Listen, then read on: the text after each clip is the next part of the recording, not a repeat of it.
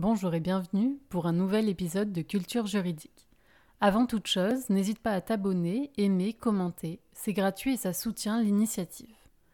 Aujourd'hui, nous allons traiter du livre écrit par Alexis de Tocqueville qui s'intitule De la démocratie en Amérique. C'est un ouvrage de référence en sciences politiques, philosophie politique, mais aussi en droit public.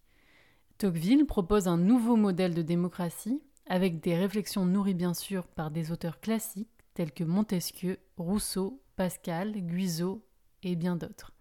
Tocqueville apporte une vision positive du modèle américain et de la démocratie américaine, qu'il qualifie de fait providentiel avec un État social. Cette œuvre, elle est publiée entre 1835 et 1840.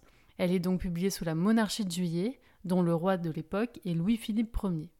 Parce que oui, après la Révolution française de 1789, il y a eu encore des rois et même des empereurs en France. Avant de parler de son œuvre, il faut tout de même comprendre qui est Alexis de Tocqueville. Né en 1805 et mort en 1859, c'est un philosophe politique, politiste, homme politique et voire même sociologue, en, tout cas précurseur de la sociologie. Il est issu d'une famille, d'une vieille famille noble légitimiste, donc royaliste. Il va être magistrat et donc poursuivre des études de droit. Très vite, il s'intéresse aux États-Unis et à leur façon de fonctionner. Cet intérêt et sa position vont lui permettre d'obtenir une mission du ministère de la Justice pour partir étudier le système pénitentiaire américain. Ce livre est donc un essai qui s'appuie sur des entretiens avec diverses autorités comme le président Jackson ou encore des documents officiels, le fédéraliste, des collections anciennes, les Magnalia de Mater, d'autres œuvres classiques telles que les écrits de Jefferson ou historiques, celles de Belknap ou encore juridiques avec Kent. Ce voyage, il ne le fait pas seul, il part également avec son ami Gustave de Beaumont. Mais qu'y a-t-il dans ce livre? Alors bien sûr, ce n'est pas avec un petit podcast de moins de 10 minutes que je pourrais retranscrire l'entièreté des analyses de Tocqueville. Donc pour ça, je vous inviterai en fin de podcast à écouter ou lire certaines références, mais on va quand même essayer de voir la globalité de cette œuvre. Tocqueville, il décrit nécessairement le fonctionnement politique des États-Unis. Il est frappé par l'égalité des conditions, qui influence alors les lois, les mœurs, la politique, la vie de façon générale, avec une égalité financière, accès à l'instruction, etc. Avec ses dix mois de voyage et de réflexion, il produit donc cette œuvre. Finalement, il découvre tout l'inverse de ce qu'on lui a toujours appris, notamment du fait de son origine sociale. Il est donc à contre-courant des royalistes et des ultra-royalistes de l'époque en France. Il va aussi parler du dogme de la souveraineté du peuple avec l'idée de contrat social, donc l'influence de Rousseau, auquel il réfléchit en, en décrivant toutes les institutions américaines, de la commune aux plus hautes institutions. Une des célèbres phrases de ce livre est notamment la suivante, je cite, J'avoue que dans l'Amérique, j'ai vu plus que l'Amérique, j'y ai cherché une image de la démocratie elle-même. Il faut aussi rappeler que Tocqueville a écrit un autre ouvrage qui sera moins reconnu, nommé Marie ou de l'esclavage aux États-Unis, tableau des mœurs américaines. Je ne peux nécessairement pas être exhaustive sur toutes les idées qui sont mises en avant. Il y a l'idée d'égalité des successions, d'égalité politique, il faut le rappeler à l'époque que les Américains mettent en place le suffrage universel, c'est-à-dire que tout le monde peut voter. Alors en principe c'est masculin, donc tous les hommes peuvent voter. Alors qu'en France, on avait l'habitude d'un suffrage censitaire, donc il faut payer le sens, donc seules les personnes qui ont assez d'argent pour payer le sens peuvent voter et donc élire des personnes. Donc là, il y a quand même une différence de conception.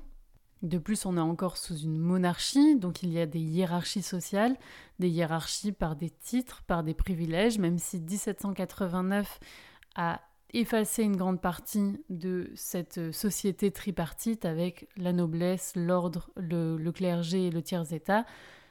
Il y a eu des monarchies, comme on l'a dit, après 1789. Il faut savoir que Tocqueville s'inscrit à contre-courant de sa famille et des pensées de sa famille, quand bien même il est issu de cette famille euh, royaliste et noble, il consacre l'idée d'égalité sociale, sociétale. Pour cela, cette œuvre vient le souligner.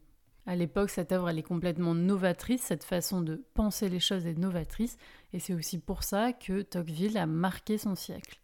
même si aujourd'hui on l'utilise encore comme une référence de pensée en philosophie, en sciences politiques, en droit. Dans ce livre, il va aussi parler du pouvoir judiciaire aux États-Unis et de son action sur la société politique, donc finalement de l'influence du judiciaire sur le politique, mais aussi du souci de la majorité des Américains et donc ce souci mis en place dans la politique américaine. Il souligne les avantages d'une démocratie, mais aussi les inconvénients et les risques potentiels d'avoir une démocratie. Et donc aussi, pour lui, il voit la démocratie comme un régime qui va toucher le vieux continent, la France, qui va toucher nécessairement ce vieux continent. C'est juste une question de temps. Il va s'intéresser au peuple, aux intellectuels, à la religion et comment tout cela cohabite avec, avec cette politique démocratique.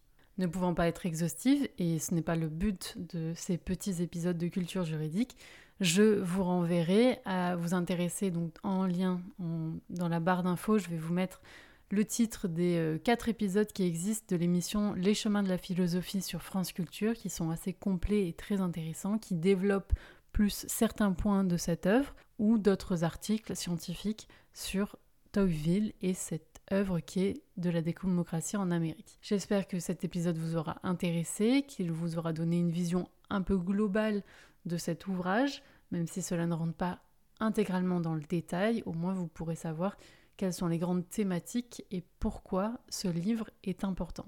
Je vous remercie pour votre écoute, je vous dis à très bientôt pour un nouvel épisode de Culture juridique. En attendant, vous pouvez nous retrouver sur Instagram et Twitter